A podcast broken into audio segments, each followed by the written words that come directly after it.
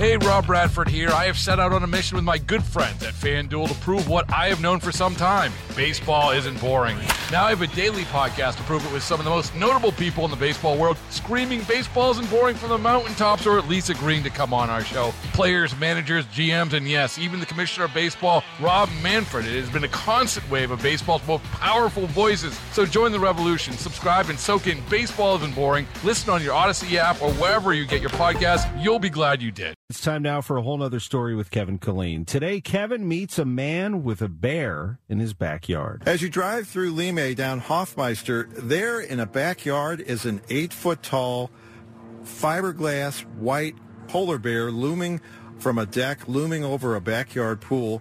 And the owner of the bear, Val Collins of Val's Tree Service, where did you ever get an eight foot bear for your backyard? I got it in Oakville from an elderly lady. I was cutting down her tree, and she, I kind of was interested, started talking to her about it, and we made out a barter deal on the tree versus, and I could have the bear. So, what, did she get you to cut down the tree first and then try to switch you from cash to a bear? Well, I asked her about the bear, and she was going to owe me money. She said if I removed the tree, she, I could have the bear, is what the lady told me.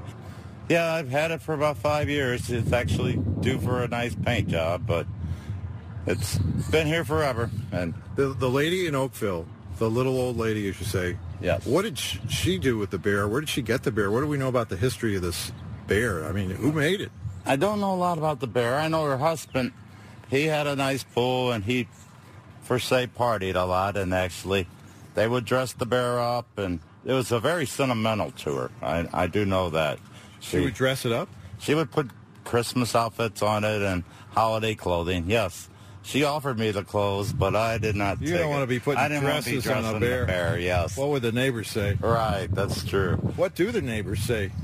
Most like it. I've never had any complaints, and I've.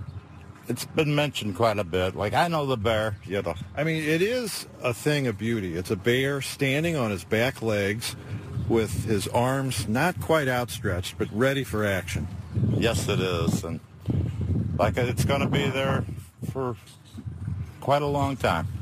What's your future plans for the bear? When you do your estate planning, do you have to decide who know. will I leave the bear to?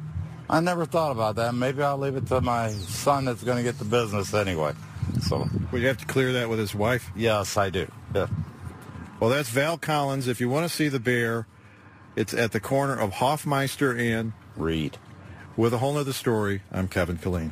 Hey, Rob Bradford here. I have set out on a mission with my good friends at FanDuel to prove what I have known for some time baseball isn't boring. Now I have a daily podcast to prove it with some of the most notable people in the baseball world screaming baseball isn't boring from the mountaintops or at least agreeing to come on our show. Players, managers, GMs, and yes, even the commissioner of baseball, Rob Manfred. It has been a constant wave of baseball's most powerful voices. So join the revolution. Subscribe and soak in Baseball Isn't Boring. Listen on your Audacy app or wherever you get your podcast. You'll be glad you did.